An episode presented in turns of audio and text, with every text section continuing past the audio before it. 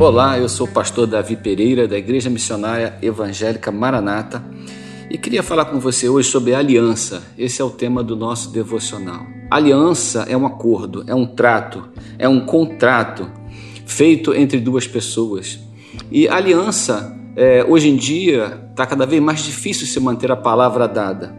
Houve um tempo que uma palavra dada por uma pessoa valia como um documento, valia como um contrato. As pessoas se esmeravam em manter a sua palavra, em cumprir aquilo para o qual foram chamados e também cumprir a sua parte nos acordos que foram feitos.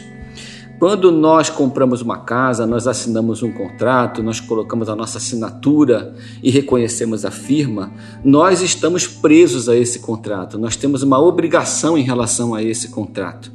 Nós temos que cumpri-lo e, se não cumprimos, somos levados talvez até aos tribunais. Isso é um contrato.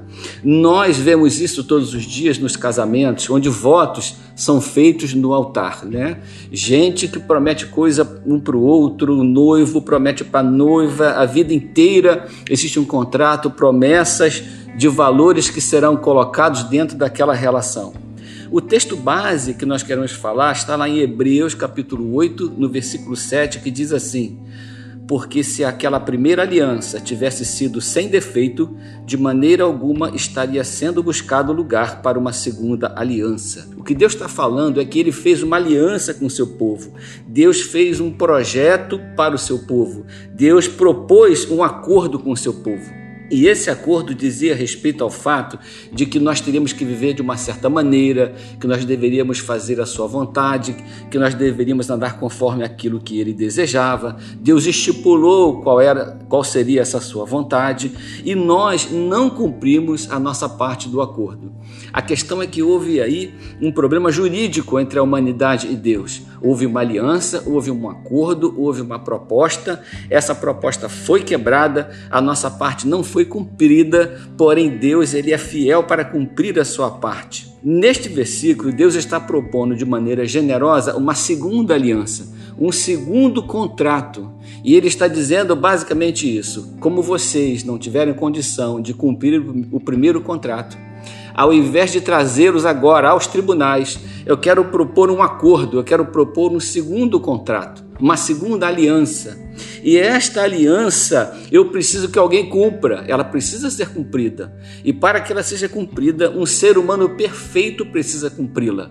Eu vou enviar meu filho, que vai nascer em carne, que vai viver uma vida perfeita e que vai ser o avalista desse nosso contrato.